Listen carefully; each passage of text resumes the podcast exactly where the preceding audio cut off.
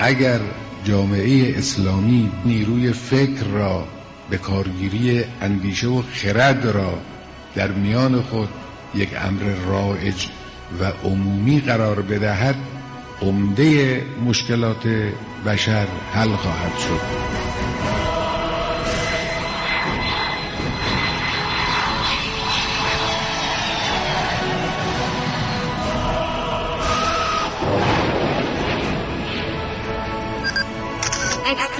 کاوشگر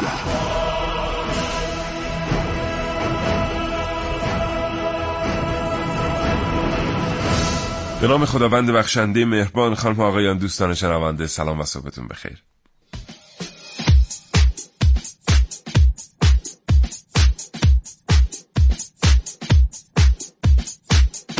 کاوشگر رو میشنوید زنده از رادیو جوان. بی نهایت عذر می‌خوام ازتون که ناگزیر هستید صدای گرفته و سرماخورده من رو امروز تحمل بفرمایید.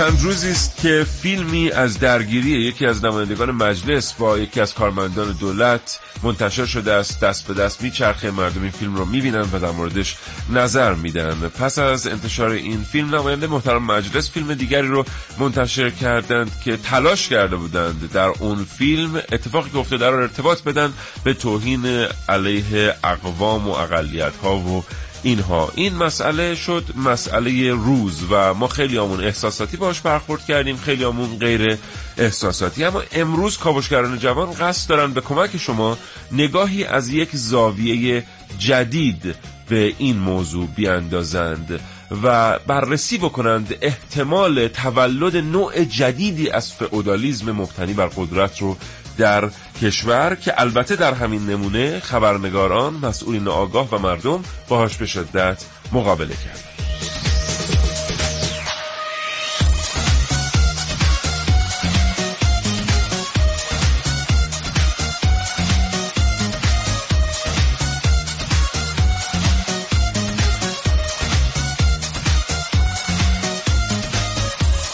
به عبارت ساده تر این برنامه از کاوشگران جوان راجع به احتمال تولد یک نظام ارباب رعیتی جدید در ایران بشنوید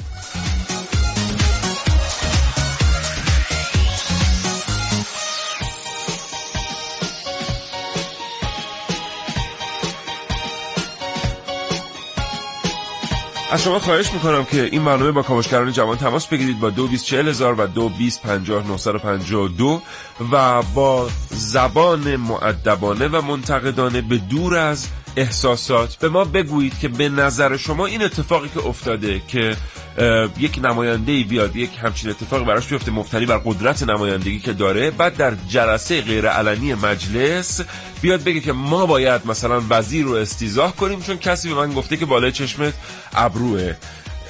اینو خواهش می‌کنم تماس بگیرید. امروز با کاوشگر تحلیل کنید و بگویید به نظر شما این نشانگر احتمال تولد چه جریانی در کشور؟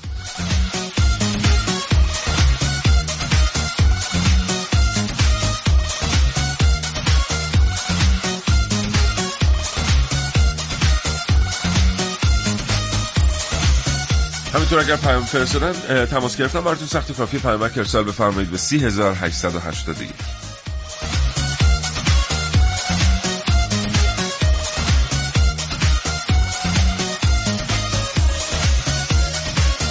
امروز هم با من سیاوش اقدایی و همکارانم در گروه کاوشگر. همراه باشید و کاوشگر بشنوید تا حوالی ساعت ده فرصت. سرمایه انسانی. نیروی جوان و خلاق. مهندسین جوان ایرانی موفق به ساخت دستگاه ابتکار. اختراع. فناوری اطلاعات و فناوری ارتباطات. کاوشگر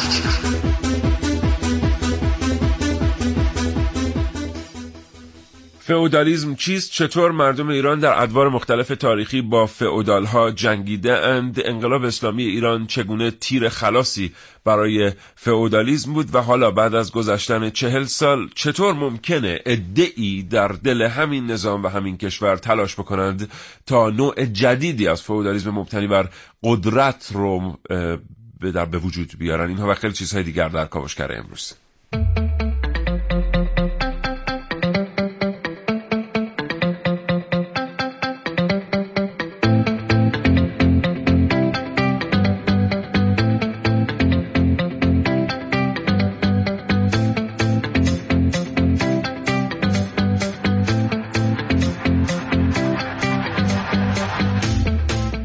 کاوشگر میشه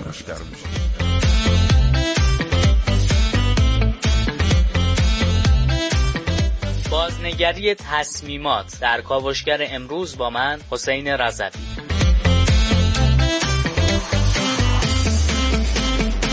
قدرتی فراتر از علم و سواد. در برنامه که من نازنین علی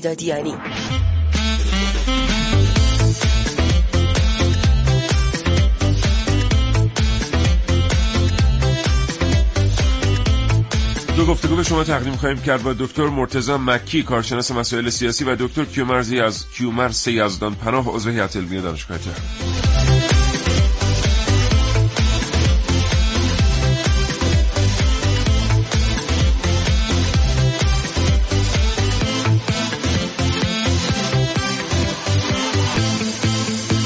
بار از شما دعوت می‌کنم که به دور از احساسات تحلیل خودتون رو راجع به آنچه که در گمرک اتفاق افتاد و بعد دو ویدیوی دیگر یعنی ویدیویی که خود نماینده منتشر کرد و ویدیویی که دیگر نمایندگان از جلسه غیر علنی مجلس منتشر کردند با ما و شنوندگانمون به اشتراک بگذارید 224000 و 225952 دو. تا شماره تلفنی هستن که تماسهای تلفنی شما رو دریافت می‌کنن. اگر دوست داشتید پیامک ارسال بفرمایید 30881 رو هدف بگیرید.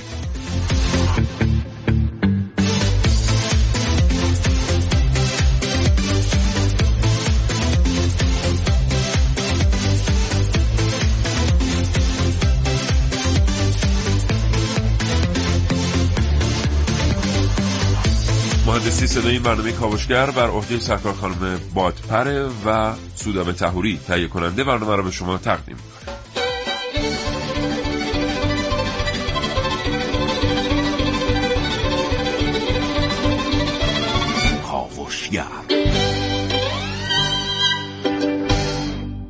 یک بار دیگه ازتون عذرخواهی می‌کنم که ناگزیر امروز با این صدای گرفته پشت میکروفون حاضر شدم. امیدوارم که این مسئله باعث آزردگی شما نباشه تا حوالی ساعت ده صبح. خب بیاید یه نگاهی بندازیم به اینکه منظور بر بچه های کاوشگر از انتخاب کردن این موضوع چیست و آیا هدف این برنامه یک نماینده مجلسیه که اتفاقی براش افتاده تو این چند روز گذشته یا نه؟ ما داریم به یک جریان کلانتر نگاه می‌کنیم. فئودالیسم رو شما همه باش آشنا هستید. حداقل کاوشگر سه چهار تا برنامه تا حالا در مورد فئودالیسم داشته. و قبلا با شما گفته ایم که فئودال ها کسانی بودند که نظام ارباب رعیتی رو در دنیا راه انداختند. اما خب در بخشی از زمان در یک دوره تاریخی این نظام مبتنی به مالکیت زمین بود. یعنی هر کس که زمین بیشتری داشت رعایایی رو استخدام می‌کرد. این رعایا بر روی زمین کشت و کار می‌کردند. از حاصل یک سهم خیلی جزئی می بردند و سهم اصلی آید زمیندار یا همون فعودال یا همون ارباب می‌شد. و همواره هم رعیت زیر یوغ ارباب زندگی می‌کرد و سبک زندگی رعیت رو هم ارباب تعیین می‌کرد. ارباب اجازه داشت محاکمه کنه ارباب اجازه داشت اعدام کنه ارباب اجازه داشت نصب کنه یا عزل کنه. این در نظام فئودالی اتفاق میافتاد. ما ایرانی ها که به شکل ویژه با فئودالیسم در ادوار مختلف تاریخی مقابله کردیم. اصلا اون جوری که ما ایرانی ها با فئودالیسم جنگیدیم و توی فرهنگ ما این ارباب رعیتی نکویده بوده در هیچ جای دنیا دیگه واقعا اینجوری نبوده. شما اگه نگاه کنید ما الان کوچک و بزرگ بدون اینکه دقیق تاریخ خوانده باشیم وقتی اسم سلسله های مختلف میاد بیش از همه از قاجار متنفر هستیم. یه بخشیش به خاطر خیانت های قاجار در زمان حکومتش به کشور بود بخش دیگرش به خاطر همین نظام ارباب رعیتیه. یعنی اون کینه ای که ایرانی ها از قاجاریه به دل دارن بیشترش مربوط به همین جریان ارباب رعیتیه که ایرانی ها همه رعیت بودن و یه عده ارباب. خب فرانسویان با این جنگیدن که حالا برنامه که اما برای شما در موردش تهیه کردیم به شما پخش برای شما پخش می‌کنیم. یه جایی خلاصه نسخه فودالیزم پیچیده شد و دیگه ما می‌دونیم که مثلا توی این 60 70 سال گذشته اتفاقاتی افتاد توی کشور و دیگه فودالیزم کولش رو جمع کرد بارش رو جمع کرد و از کشور رفت. و دیگه ما انتخابات داشتیم رئیس جمهور انتخاب می‌کردیم نماینده مجلس انتخاب می‌کردیم خودمون. اعضای شورای شهر با رأی مردم انتخاب می شدن بعد اینا که نمایندگان مردم بودن می‌تونستن خواستای مردم بشنون عطف به خواستای مردم رفتار بکنن و خیلی چیزهای دیگر. خب یه بخش دیگه هم از موضوعات برمیگشت به شعارهای انقلابی ما در 1357 و عملکرد انقلابیون. ببینید ما تو انقلابیون هیچ کس رو نداریم که به سمت فودالیزم رفته باشه. تمام انقلابیون ما بر علیه فودالیزم جنگیدند و در 8 سال دفاع مقدس ما آدمای ارزشمندی داشتیم که با همین نگاه جنگیدن امروز هم این آدما در کشور وجود دارن که مخالف هستند با پا گرفتن فودالیسم اما این اتفاقی که اخیرا در کشور افتاد این که یک کسی عطفه به مقام و منصبی که داره و اونم از مردم به دست آورده بره در اداره ای و تلاش بکنه که سرکوب بکنه اعتراض به حقی کارمندی رو. بعد بیاد بیرون ویدیوی دیگری رو منتشر بکنه تلاش کنه آنچه اتفاق افتاده رو به اقوام ربط بده.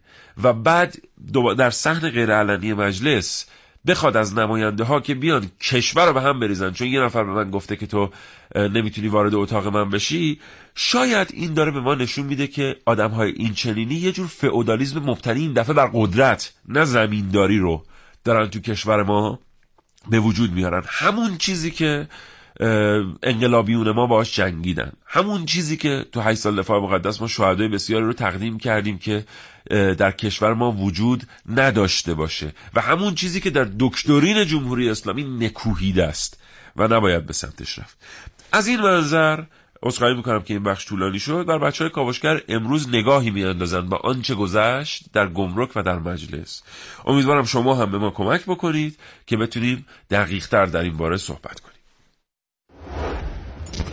من یه مدیر هستم. یعنی بودم. عمر پشت میز نشینی من زیاد طول نکشید. خیلی ها معتقدن کسایی مثل من اصلا به درد این کار نمی‌خورن. هیچ وقت روز اولی که قرار بود خودم استخدام بشم رو فراموش نمی‌کنم. خیلی استرس داشتم. من خیلی به این کار علاقه دارم. فکر می‌کنم بتونم توش رشد کنم. جزئیاتش رو به خاطر نمیارم. فقط یادم یه آدم با نفوذ باعث شد استخدامم کنم. دو سه هفته دیگه بیا پیش خودم استخدامتون می‌کنم. نقطه ضعفم این بود که فکر می‌کردم من آدم معمولی نیستم. اینکه مدام فکر می‌کردم واسه مدیریت ساخته شدم و دیگران حق فکر کردن ندارن. من آدم معمولی نیستم. اینجا هیچ کس معمولی نیست. اینو یادت باشه. برای همین هم است که ما رشد کردیم. بزرگ شدیم و روز به روز اعتبارمون داره بیشتر میشه. مشکلی که هیچ وقت با جدیت دنبال رفعش نبودم. واسه همین وقتی مدیر شدم همه چی حسابی به هم ریخت. مدام با دیگران در حال جر و بحث بودم. اینطوری با غر زدن و دستور دادن نقاط ضعفم پنهان میمون. کافی بود از قیافه کسی خوشم نشم همین باعث شد نتونم حتی رو تصمیمات ساده و پیش پا افتاده تمرکز کنم و استیصال باعث می‌شد همه چی کند پیش بره.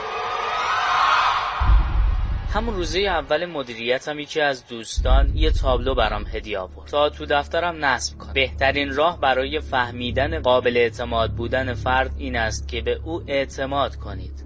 این مشکلی بود که بعدها گرفتارش شدم. چند نفری بودن که فقط به اونا اعتماد می‌کردم نظرات کارمندای دیگه برام اهمیتی نداشت. نداشت.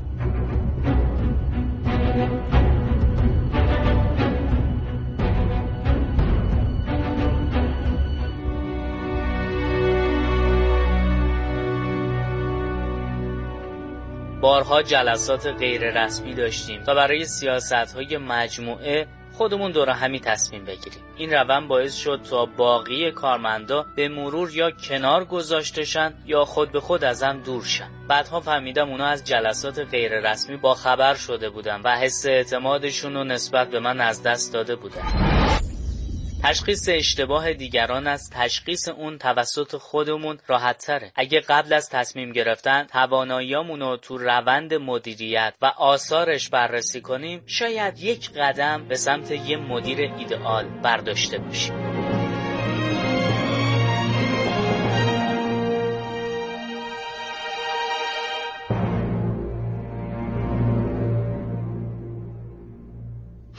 آنچه در کشور اتفاق افتاد که البته نمونه های دیگرش ما قبلا تجربه کرده بودیم. حالا به این میزان دست به دست نشده بود مستنداتش در میان مردم.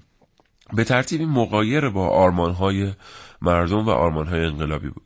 یعنی به هر حال ما باید انتظار داشته باشیم که وقتی مسئولین ما در جای حاضر میشن از همون قوانینی تبعیت می‌کنن که مردم تبعیت می‌کنن. به خصوص حالا در این مورد که هنوز مسجل نیست. ولی به خصوص اگر این مسئولین برای انجام یک کار شخصی وارد اداره شده باشن. مثلا تصور بفرمایید که اگر یک نماینده مجلسی مثلا عرض می‌کنم و در این مورد اصلا هنوز اخباری منتشر نشده که هدف از حضور ایشون در گمرک چی بوده. ولی فرض کنید مثلا یه مسئولی یه کسب و کاری هم داره مثلا ماشین وارد می‌کنه. رفته در گمرک مجوز واردات خودرو خودش رو تمدید بکنه. خب اینجا دیگه او یه کار شخصی داره. او دیگه اینجا نماینده مجلس نیست. باید در همون صفی بیسته که ملت میستند از همون قوانینی تبعیت بکنه که ملت تبعیت می‌کنند. و شاخوشانه کشیدن و, و تکرار کردن این از که من نماینده مجلس هستم و باید کار من انجام بشه این مقایر با آرمانهای ملت و مقایر با آرمانهای انقلابیون در کشور. مقایر با رفتار بزرگوارانی مثل شهید بزرگوار چمران شهید بزرگوار همت شهید بزرگوار باکری مقایر با رفتارهایی که ما امروز سعی می‌کنیم از صاحبانشون برای مردم الگو بسازیم. این مقایره این اتفاقی که افتاده نشون میده که خب ما همیشه از مردم می‌خوایم که به این آرمان ها پایبند باشن. همیشه از مردم خواستیم که به یاد بیارند آرمان هایی که کشور رو به سمت جلو پیش می‌بره. اما گاهی هم یادمون میره که از مسئولین همین رو بخوایم. یعنی اگر که ما در دو کفه ترازو قرار بدیم کارمندی رو که یک سوی دعوا بوده و مسئولی که در سوی دیگر دعوا حاضر بوده باید این دو کفه در یک وزن بیستند که بعدا نهادها بتونن به خوبی قضاوت بکنند که چه کسی مقصر بوده. نه اینکه حالا چون کسی مسند و سمتی داره کلام طولانی میشه. خوب شما متوجه هستید که منظور من چیست. آقای دکتر کیومرس یزدان پناه عضو هیئت علمیه. آها آقای دکتر مرتضی مکی عذرخواهی می‌کنم. کارشناس مسائل سیاسی پشت خط برنامه کاوشگر هستم. آقای دکتر مکی سلام به شما و وقتتون بخیر. من هم خدمت شما شانه عزیز سلام عرض می‌کنم. هستم. حالتون خوبه آقای دکتر مکی؟ متشکرم الحمدلله. آقای دکتر مکی ما یه تحلیلی از این اتفاق اخیر در کشور داریم از همین حضور نماینده محترم مجلس در گمرکات و بعد مستنداتی که منتشر شد. می‌خوایم شما به ما کمک بکنید که بدانیم این تحلیل ما چه ایراداتی داره یا اینکه چقدر می‌تونه اساس داشته باشه. ما می‌دونیم که ایرانی ها در ادوار مختلف تاریخی با فئودالیسم جنگیدند. آرمان های ملت و آرمان های انقلابیون که از هم جدا نبودند در این چل سال گذشته هم دیگه بزرگترین احتمام مردم و در مقابل فئودالیسم بوده است. اما به نظر می‌رسه که ما الان در برخی جاها در برخی جا به واسطه اعمال بعضی از مسئولین دور از محضر اون مسئولین پاک دست شاهد بروز یه جور فئودالیسم نه مبتنی بر زمین بلکه مبتنی بر قدرت هستیم که به آدم ها اجازه میده قوانین رو نقض بکنن و بعد هم با پروپاگاندا با فرافکنی خودشون رو در حاشیه امنیت قرار بدن. آیا واقعا میشه از اتفاقی که افتاده به تولد نوعی فودالیزم جدید مبتنی بر قدرت تعبیر کرد؟ بله بسم الله الرحمن الرحیم. خب پیوند دادن این نظام ارباب رعیتی که مربوط به دوره قرون وسطا در اروپا بوده و مربوط به دورهای از تاریخ ایران در دوره حالا ساسانی های دوره حالا پادشاهان سلسله های پادشاهی که در ایران حکومت کردن و بر اساس کیولداری و نظام خانبازی تلاش می‌کردن یک حمایت های سیاسی از کانها به دست و یک واگذاری از قدرت سیاسی و عجایی و نظامی خودشون رو به خانهای راه می‌دادن و این سیستم باعث میشه که اونا حکومتاشون پایدار باقی بمونه. اما خب این نظام ارباب رعیتی که به در دوره در اشکال مختلفی در جهان حاکم بوده ارتباطش بدیم با مسائل و نوع رفتار و عمل کردی که برخی از مدیران ما وجود دارن خب حالا کاری حالا سختی ولی خب بالا لحاظ روانشناسی خب میشه قابل بررسی هستش این موضوع. نظام هایی که به حال در اون قانون با ضعف زیادی ایجاد میشه و شایسته سالاری بر آن حاکم نیست و سیستم سیستم رانتی هست و سیستم مراتب بر آن سیستم مراتبی که بر اساس یک شایستگی ها در اون حاکم نیست خب به سمت میره که کسانی که به رانت برای اجرای حاکم شدن خب اون حریم امنیتی که براشون ایجاد میشه برای پایداری و ماندگاری دوره مدیریتیشون باعث میشه که یک رفتار ارباب رعیتی با مجموعهشون داشته باشند. بله. پس شما کمابیش به توری ما انتقاد دارید که ربط دادن اون به این کار بسیار بسیار دشواری از صحبت کردن در کار ساده نیست. خیلی از شما متشکرم. آقای دکتر ملکی بیایم سراغ سوال دیگر. اینکه چطور قانون می‌تونه جلوگیری بکنه از تجمع قدرت در دست ادعی. باید یک تحولات فرهنگی بنیادین در هر جامعه ایجاد بشه. یعنی جامعه که اگر یک سیستم بر آن حاکم باشه و قانون به صورت کامل و بدون تفسیر و بدون استثنا در اون جامعه اجرا بشه قطعا خود سیستم باعث میشه که از جلوگیری کنه از این نظام ارباب وقتی سیستم پاسخگو بشه به مطالبات حالا زیر مجموعهشون حالا چه ارباب باشه چه کارمندان زیر مجموعهشون باشه. وقتی سیستم جوری برنامه ریزی شده باشه که افراد نه بر اساس ویژگی های حالا فامیلی رانتی به حضرت دیگه از این پلکان قدرت مدیریتی بالا خب این سیستم باعث میشه که به حال خودش به سمت بره که این نظام ارباب رعیتی ایجاد نشه. به نظر من باید بحث و فرض فرضی بودنش خارج کرد. باید اصلاحات سیستماتیکی در جامعه بله. صورت بگیره که این اصلاحات سیستماتیک به صورت شکلی باشه که به حال از این ایجاد فضای رفتارهای رفتار رعیتی در جامعه جلوگیری کنه. به نظر من کار فرهنگی زیادی صورت بگیره در جامعه. آقای دکتر ملکی چطور آقای دکتر مکی چطور یه رفتار اینچنینی از یک مسئول عالی رتبه می‌تونه تاثیر بذاره بر سرمایه اجتماعی در کشور یا دامن بزنه به فضای بیاعتمادی؟ اتفاقا یکی از مهمترین تبعات اجتماعی این رفتار رعیتی باعث میشه که همین از این مدت سرمایه اجتماعی مردم یعنی بیاعتمادی مردم به سیستم اینکه حالا هر شخص مسیح در هر جایگاهی وجود چیز هست مستقر هستش. پاسخگوی رفتار و منش و مدیریت خودش نباشه. عملا مردم رو به سیستم اعتماد می‌کنه. عملا هر آن چیزی که شما تبلیغات هم بکنه هر چیزی که رسانه هم اشکال مختلف بخواهد توجیه کنه اجرای قانون یا اجرا نشدن قانون رو اما کسی باور نمی‌کنه. وقتی شما می‌بینید موجودی پاسخگوی اعمال خودش نیست. حتی حاضر به عذرخواهی هم نیست. اشتباهاتی که انجام میده عملا یواش یواش به سمت حرکت می‌کنه که عملا باعث میشه که مردم و جامعه عملا به قوانین مستقبلی هم که تصویب میشه اعتماد بشن نسبت به اجرای آن بله. خیلی ازتون متشکرم. یه سوال دیگه هم ازتون بپرسم آقای دکتر مکی قبل از اینکه باهاتون خداحافظی کنیم. اونم این که ببینید ما میگیم که فرض بکنید من یک صاحب منصبی هستم در یک جایی و قدرتی دارم و صاحب منصبان دیگری هم رده من وجود دارم مثلا در هیئت دولت من وزیری هستم وزرای دیگری هم وجود دارن. یا در مجلس من نماینده ای هستم نمایندگان دیگری هم وجود دارن. یه جایی رفتم یه دلخوری شخصی پیدا کردم. بله. که هنوز اساس قانونیش مطرح یا ثابت نشده یا حتی بررسی. آیا می‌تونم عطف به دلخوری شخصیم؟ یک کمپین استیزاه را بندازم یا برای جابجایی مسئولی مطابق قانون اقدام کنم؟ عملا این سوء استفاده از قانون میشه. یعنی کسی که بخواد به خاطر یک دلخوری شخصی از جایگاه و موقعیت خودش سوء استفاده کنه و این دلخوری شخصی رو به یک نوعی جبران کنه یا برای خودش حذف کنه یا نشون بده جایگاه و موقعیت تو که در چه جایگاه و موقعیت سوء استفاده از قانونه. در هیچ سیستمی که بر مبنای قانون حاکم است چنین چیزی وجود نداره. به شخص اجازه نمیده از جایگاه و موقعیت شخصی موقعیت اجتماعی که داره برای شعنیت و ارزشهای خودش استفاده کنه. ازتون بسیار سپاسگزارم. آقای دکتر مرتضی مکی کارشناس مسائل سیاسی خوش خورم باشید انشالله خدا نگهدارتون. خدا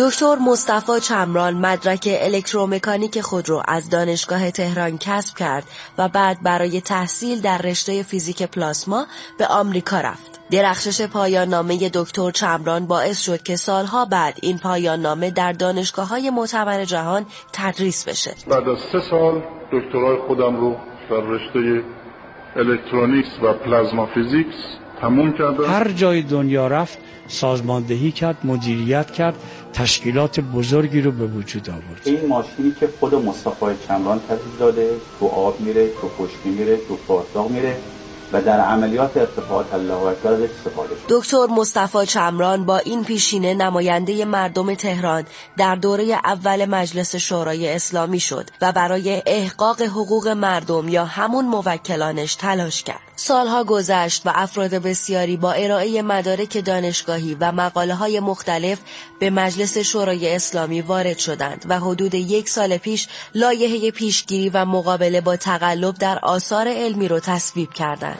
این لایحه محصول همکاری وزارت علوم و دو تا کمیسیون است. یعنی هم کمیسیون آموزش و تحقیقات و هم کمیسیون حقوق غذایی روی این لایحه کار کردند. حالا در دهمین دوره مجلس شورای اسلامی جلی بودن مقاله یکی از نمایندگان محرز شده. یکی از نمایندگان حامی طرح برخورد با متقلبان علمی میندال به همراه دو نفر دیگر با جعل مقاله ای از یک محقق آلمانی همچنان بر صندلی نمایندگی مردم در مجلس شورای اسلامی نشسته در حالی که این تقلب باید اون رو فرسنگ ها از این صندلی دور می کرد.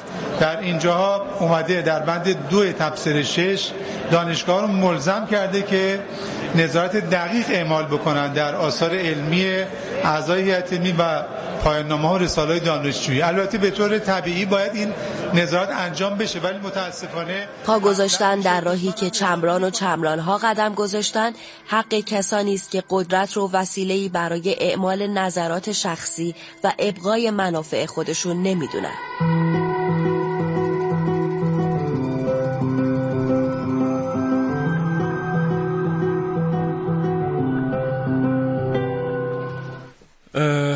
29 دقیقه و 42 ثانیه است. متشکرم از این همچنان برنامه کاوشگر رو همراهی می‌کنید. اون دو تا شماره تلفن در اختیار شما هست. 224000 و 2250 نقد کنید.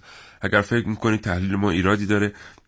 اگر شما تحلیل بهتری دارید یا اگر فکر می‌کنید که آنچه در کشور اتفاق افتاده از نشانه تولد یک جریان جدید. این نکته خیلی مهم اینه که سرمایه اجتماعی رو ازش مراقبت کنیم از دست نره ببینید اتفاقی که به لحاظ رسانه‌ای واسه کشور ما افتاد. خودمون هم توش قدری مقصر بودیم. برخی برخی مسئولین هم آمدند هیزم ریختن در این آتش. این بود که الان هیچ کس به هیچ کس تو کشور خیلی جا اعتماد نداره.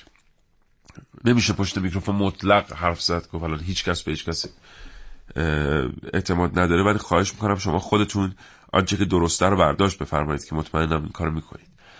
الان پرستار به پزشک بدبینه پزشک به پلیس پلیس به وکیل. وکیل به نماینده مجلس نماینده مجلس به وزیر. وزیر با قوه قضاییه مشکل داره قوه قضاییه با نیروهای نظامی. نیروهای نظامی با معلم بچهشون مشکل دارن معلم مدیر مدرسه بدبینه یعنی یک شکافی بین آهاد به وجود اومده. یک شکافی بین خوشه های مختلف اجتماعی به وجود اومده که این در نهایت باعث اسمحلال کشور میشه. یعنی هیچ فایده دیگه ای برای ما نداره. همین پستایی که ما دائما داریم برای همدیگه ارسال می‌کنیم و بازنشر میدیم و به قول خارجی ها فوروارد می‌کنیم و تولید میشه و اینا که آقا مثلا ببینید مثلا کارگر شهرداری چیکار کرد؟ ببینید پلیس ساختمون چیکار کرد؟ ببینید معلمه چیکار کرده؟ ببینید اون چیکار کرده؟ این هیچ خاصیتی نداره به غیر از اینکه کشور میره به سمت ازمهلال حالا توی همچین شرایطی که ما قور می‌زنیم به جون رسانه های خارجی و منافقینی که نشستن مسجل مدارک اطلاعاتیش وجود داره. این پستا رو تولید می‌کنن به دست مردم میرسونن. یک اتفاق کوچک رو در یک شهرستانی تبدیل می‌کنن به اتفاق خیلی بزرگ. اون اتفاق بده ها نه اینکه اون اتفاق بدی نیست.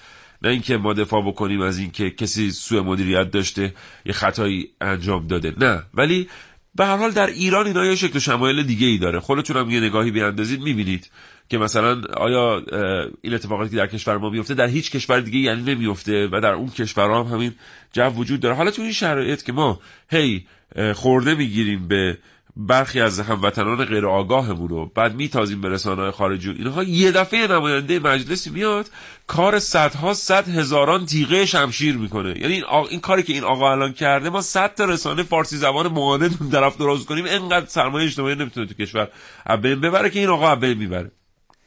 ما میگیم که خب همون روی کردی که در مورد اون رسانه داریم که برامون مسجره داره سرمایه اجتماعی کشور رو زایل می‌کنه خب به اینم داشته باشیم. یعنی این جرمش کمتر از اون نیست. این داره تو کشور بدبینی به کشور بدبینی به سیستم بدبینی به هر کسی اسمش مدیره. هر کسی اسمش مدیره. هر کسی اسمش نظامه. داره بدبینی ایجاد می‌کنه دیگه. ما که اونقدر سخت می‌گیریم یه مقداری به درون خودمون هم سخت بگیریم. مدیران بدونن که دور از محضر مدیران پاک دستی که همین دیروز من با یکی از دوستان صحبت می‌کردم. سالیان سال سرممیز دارایی دوچرخه نداشت بعد از سن بازنشستگی. دور از محضر این آدمایی که یه وقت حرفای ما واسه دلخوری اونها نشه که اونها مدیر بودن. ولی یه مقدار به داخل سیستم سخت بگیریم مطمئن بشیم که خودمون گل گندهتری به خودمون نمی‌زنیم. یعنی الان یه عده باید توی این میدان فوتبال منافقین رو ول کنن اینا رو بگیرن که بله. این وضعیت الان. و خب اگر یه وقتی محقق بشه این نظام جدید که حالا یه جور فودالیزم بالاخره توش هست مردم متضرر خواهد شد. البته مردم که اون آرمانهاشون رو هنوز دارن. مردم همون مردمی هن که الان سالیان سال با سختی دارن زندگی می‌کنن. مردم همون مردمی هن که خیلی چیزا رو تحمل می‌کنن ولی این یکی رو نه چون از بعد از دوره قاجار نشون دادن که با شیبی میرن به سمت حذف این از نظام های اجتماعی. این مردم همون مردمن و واقعا مسئولین پاک دست هم اجازه نمیدن این اتفاق بیفته. شما ببینید الان در خود قوه قضاییه در حراست خود مجلس شورای اسلامی برخورد شده است با این موضوع. و این نشون میده که نه مردم نه مسئولین اصلا نمیپذیرند که یک همچین چیزی حتی بخواد یه پرتوی ازش به وجود بیاد. بریم سراغ صدای گرم شما دوستانی که با ما تماس گرفتید.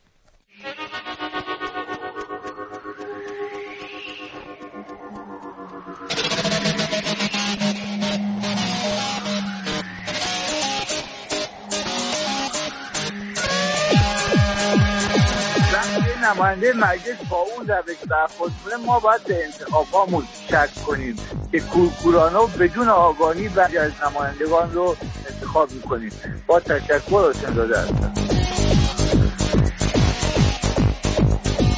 درود بر شما. درود بر... این ایراد وقتی میگم دور از عاطفه احساسات بیام بررسی کنیم ایراد از اون نماینده مجلس نیست. ما به این نماینده رأی دادیم. ما مردم به این نماینده رأی دادیم. ولی رفته در مجلس این اتفاق افتاده. موزه لوب رو یادتونه؟ نه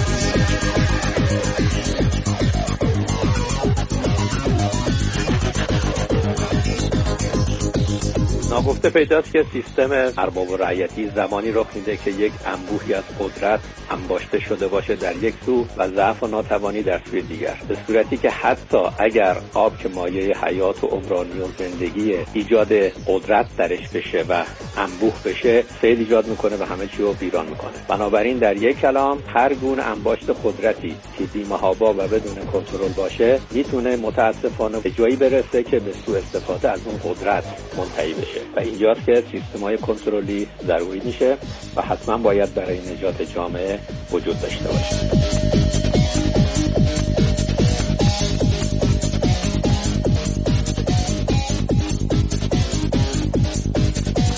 پیام فرستادن گفتن نماینده مدیر یعنی خاک پای مردم. امام علی علیه السلام فرمودند که اگر مسئول شدی بین مردم باش و در پایین ترین سطح جامعه حضور داشته باش.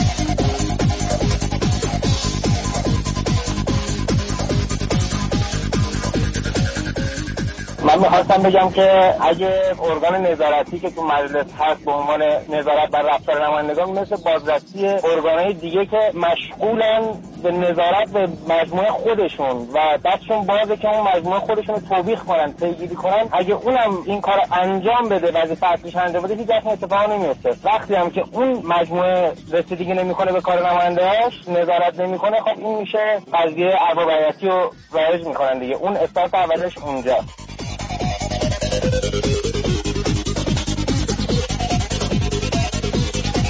همه شما دقیقا درسته. حالا تو ادامه برنامه ما در مورد این یه صحبت مفصلی با هم خواهیم داشت.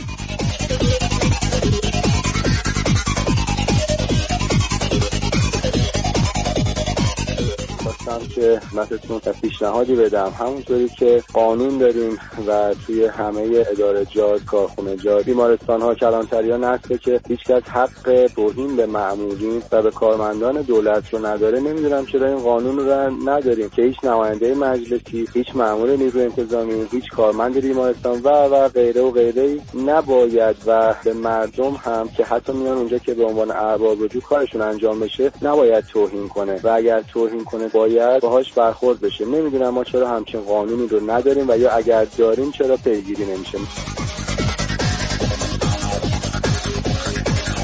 حالا بیاید سوال اینجوری طرح بکنید. ببینید ما می‌دونیم که اهانت به کارمند دولت هین انجام وظیفه 6 ماه حبس 74 ضرب شلاق داره.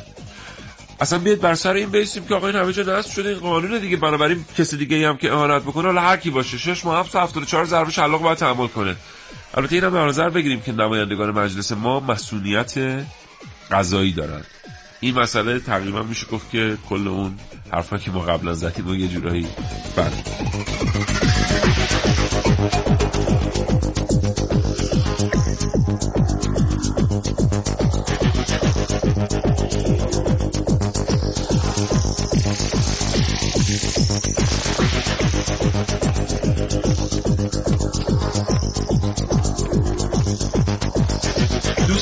تماس گرفته بودن در مورد نهادهای نظارتی صحبت کرده بودن. چه در خود اون نهادی که متخلف اونجا کار می‌کنه چه در نهادهای سطح بالاتر. و صحبت هم صحبت خیلی درستی بود. اتفاقا یکی از مطالبی که ما این برنامه می‌خواستیم بهش اشاره کنیم همین بود. ببینید بارها اتفاق افتاده است که یک کسی متضرر شده در اثر قانون شکنی دیگرانی مدعی العموم آمده و نمیاد که آقا من مدعی العمومم هنوز کسی شکایتی نکرده ولی به عنوان مدعی العموم در قوه قضاییه آمدم احقاق حق کنم و وارد شده پرونده تشکیل داده و اون پرونده رو پیگیری کرده و به نتیجه رسونده. اینجا واقعا انتظار میره که یه خبری از مدعی العموم بشه. یعنی الان واقعا آنچه که مردم رو دلگرم می‌کنه آنچه که کارمندان دولت رو دلگرم می‌کنه آنچه که به همه ما نشون میده که بابا این چیزایی که شما میگید نیست. کسی نمی‌تونه به واسطه اینکه نماینده مجلس وکیل یا وزیر کسی رو زیر پوتین خودش له بکنه اون چه که این کار رو انجام میده یک بیانیه از مدعی العمومه. مدعی العمومی که الان پیدا بشه و بگه که آقا من قوه قضایی این رو تا تهش خواهم رفت. تا ته این خواهم رفت که این برخورد چه بوده؟ متخلف کی بوده؟ و اگر مسجل بشه که متخلف نماینده مجلس باشه بوده بابت طرح موضوع استیزاه وزیر در صحنه غیر علنی من می‌دونم او. اگر این مدعی العموم پیدا بشه و با مردم به همین شفافی صحبت کنه و نتیجه تحقیقات رو هم به همین شفافی منتشر بکنه آنچه که باید اتفاق میفته واقعا در کشور. همونطور که این مدعی العموم در جاهای دیگری به همین خوبی وارد شده و این کارو کرده. اینا اون جاهاییه که در واقع مدعی العموم می‌تونه کمک کنه. به بازگشتن بخشی از سرمایه اجتماعی از دست رفته. بخشی. حتما این خسارتی که وارد میشه خسارت بزرگی است و همش رو نمیشه جبران کرد. اما بخشش رو میشه با احتمام مسئولین پاک دست دیگر جبران کرد. حالا خبرگزاری ها منتشر کردند که گمرک تصاویر دوربینای مداربسته رو دیده. اصلا زمان حضور این نماینده از زمان ورود تا زمان خروج در گمرک بیش از ده دقیقه نبوده. اصرار داشته که همون لحظه مدیر گمرک رو ببینه که خب به حال میسر نبوده. کارمند گمرک هم اعتراضی که کرده بوده که من از شما دستور نمی‌گیرم. خب طبیعی است. همین الان اگر یکی از نمایندگان محترم مجلس تشریف بیارم به استودیو پخش رادیو جوان و به من بگم که فلان چیزو پشت این میکروفون بگو بدی است. و نخواهم پذیرفت برای که من مدیری دارم و او مدیری دارد و او هم مدیری دارد. ما تو سیستم خودمون از سلسله مراتب مدیریتی خودمون تبعیت می‌کنیم. به صرف اینکه وکیلی وزیری کسی یعنی همین الان همه ما در مملکت این قانون رو پذیرفته ایم رأس مملکت رأس رای مدیریتی مملکت قانون رو پذیرفته. یعنی هرگز تخطی نمی‌کنه از این قانون. اون وقت ما میریم در سطوح دیگر. شاهد هستیم که خب عده‌ای انتظار دارن چون منصبی دارن آنچه میگن در آن اجرا بشه. خب این به حال میسر نیست و خلاف قانون. 941 دقیقه و 53 سالی است ما تو بخش بعدی که دوباره فرصت در اختیار من قرار می‌گیره با شما در مورد عملکرد خبرنگاران صحبت می‌کنیم که واقعا دست مریضات داشت عملکرد خبرنگاران و اتحادشون در شفاف سازی راجع به این موضوع به خصوص در کشور Eine Republik wird geboren. In Blut. Im Blut der französischen Revolution.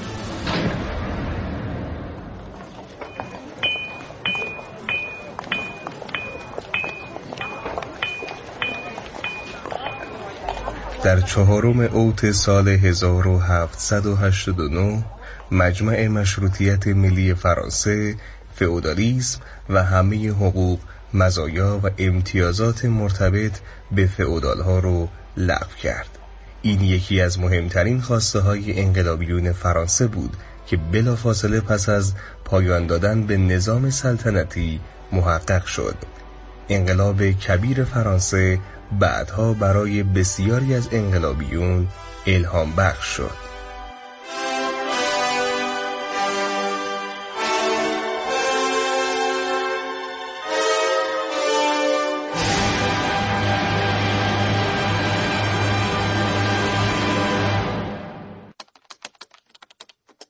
انقلاب فرانسه که به اعتقاد برخی مهمترین واقعه تاریخ مدرن بشریت میوه دوران روشنگری بود که منجر به تغییر سرنوشت بشریت و شکل دهی به نظامهای غربی شد. انقلاب فرانسه یک رخداد در قالب زمانی چند هفته و چند ماه نبود بلکه در طول هشتاد سال و طی قیامهای متعددی صورت گرفت که هر یک منجر به رفت و برگشت حکومت بین اشکال سلطنت و جمهوری بود.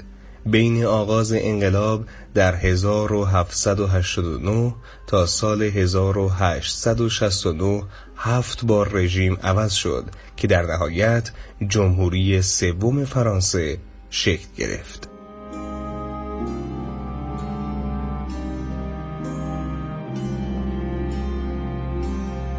از سوی دیگر پاپ های دروغین کلیسای کاتولیک که بزرگترین زمیندار کشور بودند مردم را سرکیسه می‌کردند قحطی نبود بازرگانی داخلی و موانع زیاد گمرکی. آمار رو به تزاید بیکاران و قیمت بالای نان همه به همه بر نارضایتی ها می افزود. ریخت و پاش دربار لویی شانزدهم و ماری آنتوانت در کاخ ورسای نیز مزید بر علت بود.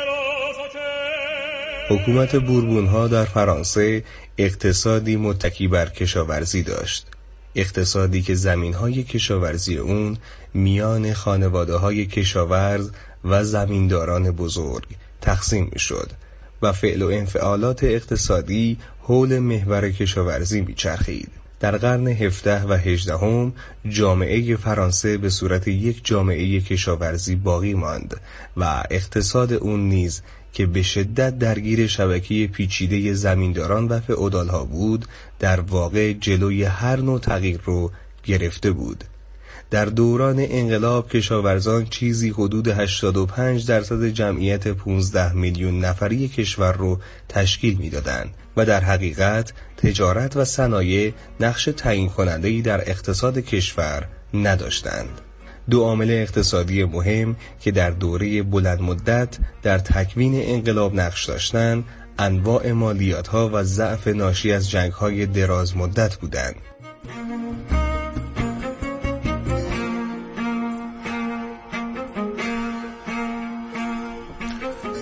شش دقیقه و 6 ثانیه است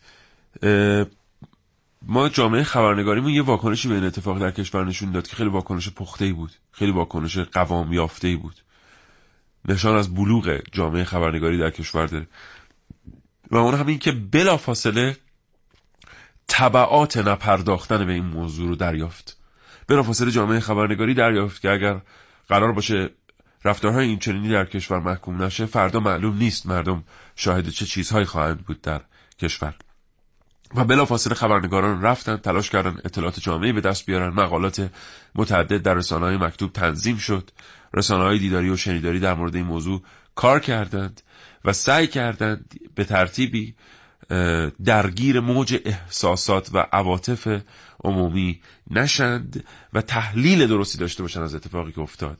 همین داشتن تحلیل درست و احتمام برای به دست آوردن اطلاعات درست و عملکرد به موقع انتشار مطالب به موقع همه اینا باعث شد که متخلف انزوا بره و به ترتیبی مردم بدانند که تنها نیستند. یعنی الان شما یه لحظه نگاه بکنید ببینید ما در مورد مدعی العموم صحبت کردیم. حالا تا الان که خبری ازشون نبوده. انشالله تو این چند روز آینده حتما خبری ازشون بشه. ولی الان حداقل کارمندان دولت می‌دونن که یک جامعه به اسم جامعه خبرنگاری پشت سرشون هست. یعنی اگر یه کسی آمد یه اخانتی بهشون کرد بعدم یه فیلمی منتشر کرد گفت آقا این آقا داشته به قومیت ها اخانت می‌کرده که بدترین وصله ممکن در شرایط امروز کشور رو به اون آدم به اون کارمند بینوا بچسبونه. چون به حال می‌دونیم که توری تجزیه تو کشور ما داره اجرا میشه. همواره تلاش شده بین قومیت ها مشکل ایجاد بشه. اگه کسی اومد این اتحاد رو به کسی بزنه حداقل جامعه خبرنگاران اونطوری که باید پشت سر مردم میستند و اینا همه خب باعث دلگرمیه.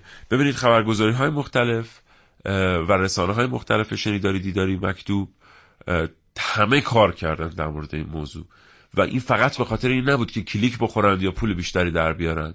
به خاطر اینکه شما خودتون می‌دونید که چه تبعاتی می‌تونه واسه اون چند نفر اولی که شروع می‌کنن داشته باشه. کسی که اینقدر با جرأت میره در صحن میگه به من گفتن بالا چشمت ابرو ما باید وزیر رو از اون بالا ورداریم. خب یه خبرنگار بینوا که در خبرگزاری X و Y یا در این ور اون ور کار می‌کنه که حالا ما در سازمان صدا و سیما پشتمون قرصه. بسیاری خبرنگاران دیگر که بیرون کار می‌کنن از چنین حمایتی برخوردار نیستن. و واقعا باید تبریک گفت و دستمریزات گفت و اون آدمایی که رفتند و جهت این جریان رو عوض کردن به سمت آنچه که باید می بود. آقای دکتر کیومرسی یزدان پلا عضو هیئت علمی دانشگاه تهران پشت خط برنامه کاوشگر هستن. آقای دکتر یزدان پلا سلام می‌کنم به شما صبحتون بخیر. بسم الله الرحمن الرحیم. من هم خدمت جناب و همه شنوندگان محترم رادیو جوان عرض ادب و احترام دارم. حالا احوالتون چطوره آقای دکتر؟ متشکرم محبت. متشکرم از اینکه با ما صحبت می‌کنید. آقای دکتر یزدان پناه ما می‌دونیم که هر جا که در هر کشوری که قانون قدرتی در اختیار مسئولی می‌گذاره به همون میزان هم نظارت می‌کنه بر اینکه چگونه داره از این قدرت استفاده میشه. و به همون میزان هر چقدر قدرت بیشتره به ترتیبی مجازات سنگینتر برای سوء استفاده کردن از اون قدرت. این رو چطور میشه؟ به ترتیبی در دل قانون جای داد که ما کم خیلی کم شاهد این باشیم که کسی از قدرت خودش سوء استفاده می‌کنه. ببینید بسم الله الرحمن الرحیم. این موضوع که در واقع رابطه بین قانون و قانونگذار قانون پذیر و مجری قانون چگونه باید در یه جامعه شکل بگیره؟ بستگی به معلفه های متعددی مخصوصا در عصر حاضر داره. شاید اولین و مهمترین معلفه که مقدم بر همه معلفه ها هست مسئله آموزش. آموزش در سطح کاملا حرفه‌ای در یک جامعه و القاء درست و منطقی جایگاه حق و قانون در یک جامعه است. حقی که منجر به شکلی حقوق شهروندی میشه و در واقع حقوق شهروندی خودش یک گام توسعه یافته نسبت به تمام استدلال ها و ادله هایی که قبلا بر رفتار آدم ها حاکمیت می‌کرد هست. یعنی در واقع یک مقطعی از تاریخ انسان ها مثلا در سده پنجم تا اواسط سده هفتم میلادی در قاره اروپا که یک قاره به هر مدعی هست ما شاهد شکلی شیوه از حکومت بودیم که از دلش واژه‌ای به نام فئودالیسم به وجود آمد. یعنی یک نظام ارباب رعیتی یک نظامی که تا کاپیتالیسم هم به عنوان مدرنترین شکل اون تا اواخر قرن بیست دنبال می‌کرد یعنی ارباب همیشه ارباب رعیت هم همیشه رعیت. این چیزی که در پدیده تفکر مارکسیسم هم به یه شکل دیگری مطرح شد که در واقع جامعه رو کلا به دو طبقه تقسیم می‌کرد. و پرولتاریا بله بله طبقه حالا ساده ترش بگیم که شنونده ها متوجه بشن طبقه اشراف طبقه کارگر. اما امروزه با نهادینه شدن رفتارها و با جایگزین شدن نظامهای سیستمی فوق‌العاده هوشمند و از طرف دیگه رشد خیلی مطلوب هرچند هنوز ایدئال نیست ولی رشد مطلوب افکار عمومی دیگه این اجازه رو نمیده که در واقع رابطه بین قانون و قانونگذار انحصار رو در این وسط تعریف بکنه. در کشوری مثل ایران که به هر کشوری است که همچنان جامعه در حال گذار به لحاظ توسعه اجتماعی به حساب میاد. ممکنه از لحاظ توسعه سیاسی گامهای جدیتری برداشته باشیم ولی از نگاه حقوق شهروندی و توسعه اجتماعی در وجه جامعه جامعه شناسی سیاسی و روانشناسی سیاسی هنوز با یک جامعه ایدئال فاصله داریم. برای ببینید همین پارلمان که احتمالا بحث شما متمرکز بر برخی از رفتارهایی که بعضا رفتارهای فراقانونی ازش یاد میشه یا رفتارهای غیر متعارف تعریف میشن چرا این اتفاق میفته؟ دلیلش اینه که مهمترین وظیفه پارلمان که نهادینه کردن رفتار دموکراتیک در جامعه است مخفول مونده. یعنی اصلا مجلس شورای اسلامی که به هر حال به تعبیر حضرت امام رضوان الله تعالی علیه باید در رأس امور باشه اصاره فضائل ملت لقب گرفته به خاطر همین. یعنی نخبگانی وارد این مجموعه بشن که اون نخبگان وظیفه ذاتیشون نهادینه کردن رفتار دموکراتیک در جامعه باشه. بله. ما از این نظر خب این ضعف رو داریم و وقتی نمی‌توانیم حقوق اجتماعی اقتصادی سیاسی و حتی حقوق فرهنگی رو به درستی در یک جامعه ابقا بکنیم و بعد اجراش بکنیم این نوسانات و این فراز و نشیبا شکل می‌گیره. اینکه من نماینده خود رو در به تنهایی در مقام یک پارلمان ببینم و هر اون چیزی را که قانون بر من مترتب کرده به طور یک طرفه در خدمت خودم ببینم. به نظر من ما الان ضعف اساسی که در این مسئله داریم همین است. این البته اگر واقعا منصفانه یا به عبارتی واقعا آکادمیک بخوایم اینو تجزیه و تحلیل بکنیم نباید همه تقصیر رو گردن نماینده انداخت. ببینید یک رابطه بین وکیل و موکل وجود داره. اون موکل خودش پدید آورنده وکیل هست. بله. دقت بکنید یعنی ما خودمون رأی داده این به ترتیبی. اصلا ببینید یک مجلس عاقل محصول یک ملت عاقله. یک دولت عاقل محصول یک ملت عاقله. البته منظور من از عاقل بودن عقل سیاسی است. خدای نکرده جسارت به جامعه نباشه. ولی خب اقلانیت سیاسی مطلوب می‌تونه دولت عاقل مطلوب رو هم تحویل جامعه بده. اقلانیت سیاسی مطلوب می‌تونه پارلمان مطلوب و دموکراتیک رو در جامعه تحویل جامعه بده که اصلا وظیفه اصلی همین نهادینه کردن رفتار دموکراتیک در جامعه باشه. خب از طرف دیگه ببینید وقتی در یک جامعه انتخاب کننده و انتخاب شونده رفتار استمراری ندارن. یعنی انتخاب کننده مقطعی تصمیم می‌گیره تحت تاثیر یک سری القاعات شعارها وعده و وعیدها و یا احیانا مواردی که برای تو انتخابات به صورت غیر متعارف وجود داره تطمیع مخاطب و تطمیع رای دهنده. که البته خیلی کمه ولی در همیشه درصدی است اصلا نمیشه انکارش کرد. بله. وقتی چنین رفتار در واقع انتخاب کنندگان مقطعی نباید انتظار داشت که رفتار وکیلی که انتخاب شده در مجلس استمراری باشه.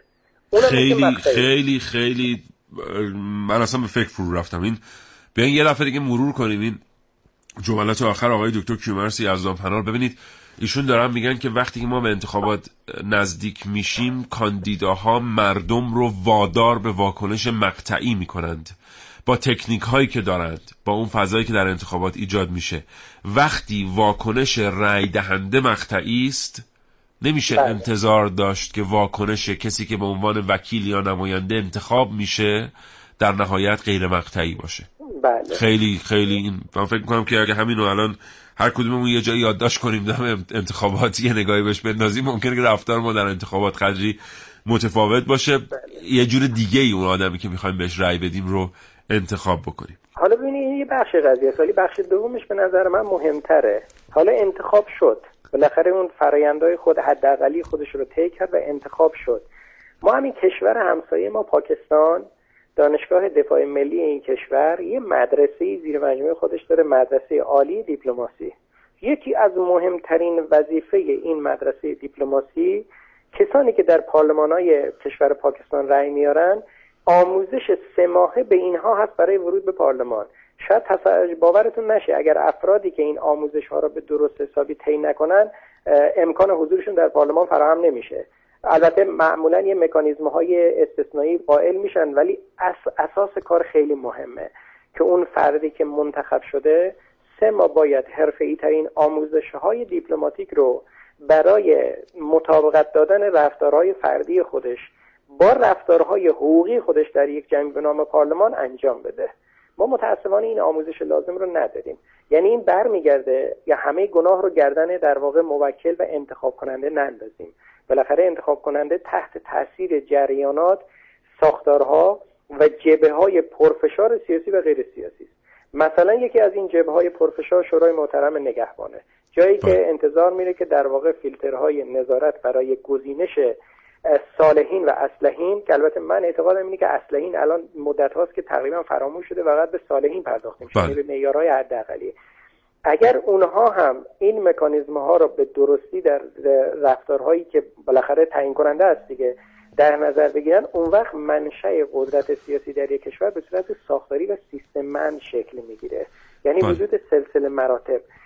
هر نماینده هر وکیلی در هر جایگاهی و در هر شعنیتی اولا اون کسی که عضو کمیسیون اقتصاد حق اظهار نظر در حوزه سیاسی رو نداره. بله. اون کسی که عضو کمیسیون کشاورزی حق اظهار نظر در حوزه امنیت ملی رو نداره. یعنی اینا کاملا شناخته شده از پارلمان های مدرن امروز خروجیشون همینه. منتهای مراتب ما نه. ما نماینده ما میاد یه قانون رو مصوب می‌کنه. خودش رو استثناء می‌کنه. یه بله. نماینده ببینید جایگاه قبلیش محترم. همه فعالیت آقای دکتر ما سی ثانیه بیشتر فرصت نداریم. جمله آخرم رو میگم. ببینید چون بحث بحث فئودالیسم رو داریم میگه اولا این بحث فئودالیسم برای جامعه مثل ایران نه ایران خیلی جای دنیا دیگه کلا منسوخ شده. اما برخی از رفتارها نباید خدایی نکرده. احیا کننده رفتار مالک و رعیت و احیا کننده رفتار ملوک و توایفی باشه که تو جامعه ایران به شدت به این موضوع حساسیت هستش.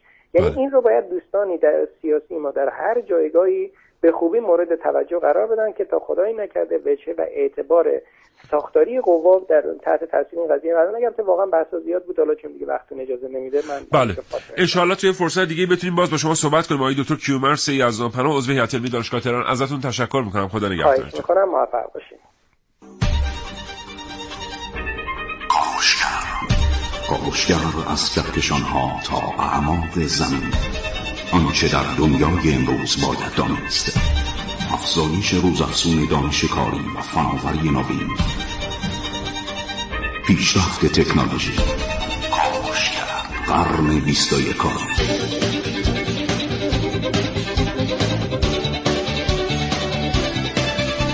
کاوشگر با توجه به این کسالتی که آرز شده و این آزاری که شما می‌بینید از این صدای گرفته ما احتمالا فردا برنامه نخواهیم داشت و برنامه ای از پیش تولید شده به شما تقدیم خواهد شد. اگه قدرتی در اختیار ماست بدانیم که این قدرت برای اصلاح امور جامعه است مراقب باشیم چطور رفتار می‌کنیم و خودمون رو در مقابل سرمایه اجتماعی مسئول بدونیم. هر کجا که هستید خوش و خورم باشید. انشاءالله خدا نگهدار.